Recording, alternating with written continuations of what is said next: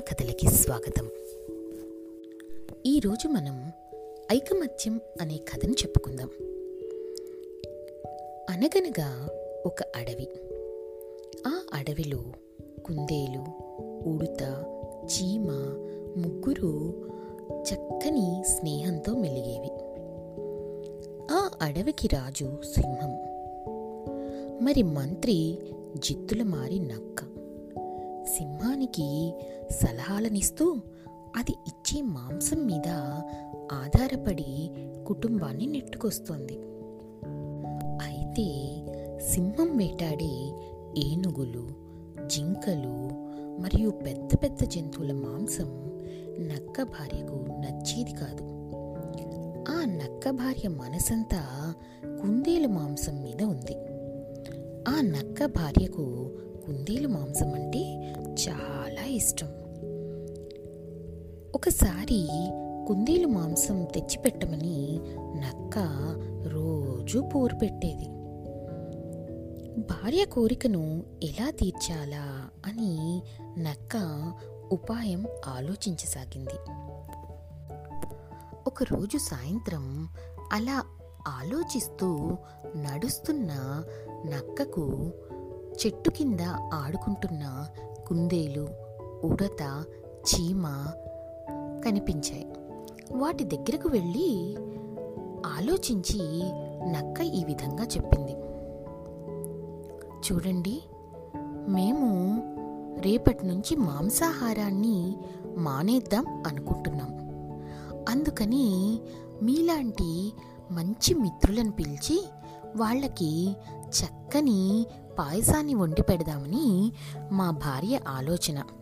అందుకని మీలాంటి మంచి మిత్రులు మా ఇంటికి వస్తే మేము చాలా ఆనందిస్తాము అని ఆహ్వానించింది నక్క. ఆ మాటలు నమ్మి ఆ స్నేహితులు వాళ్ళ ఇంటికి రావడానికి అంగీకరించారు.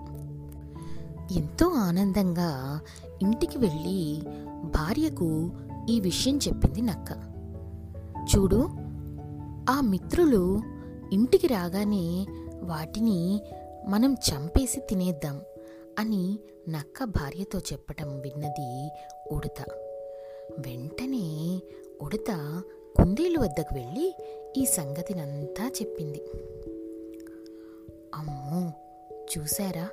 నక్క ఎంత ఆలోచన చేసిందో.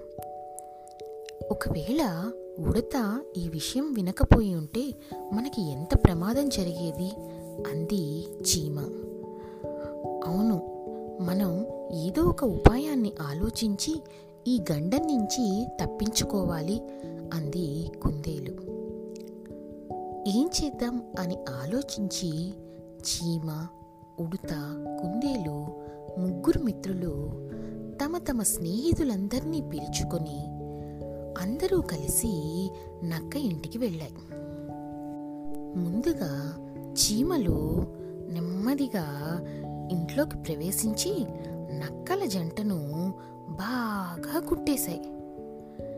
మిగిలిన ఉడతలు కుందేళ్ళు ఆ నక్కలను కట్టేసి చీకటి గుహలో పడేశాయి. చీకటి గుహలో పడేసి చక్కగా వచ్చి ఆ నక్కల జంట చేసిన పాయసాన్ని హాయిగా ఆరగించాయి. అన్నీ జంతువులు కూడా మళ్ళీ అనుకున్నాయి. మనం అందరం కూడా ఇలాగే ఐకమత్యంగా ఉండి ఎలాంటి అపాయాన్ని వచ్చినా కూడా మనం తప్పించుకుందాము అని అనుకున్నాయి. చూసారా? ఐకమత్యంగా ఉంటే ఎలాంటి అపాయాన్నైనా కూడా సులువుగా తప్పించుకోవచ్చు. అందుకే ఎప్పుడూ కూడా కలిసిమెలిసి ఉండటానికి ప్రయత్నం చేయాలి. సరేనా? ఇక కథ కంచికి మరి మనం ఇంటికి.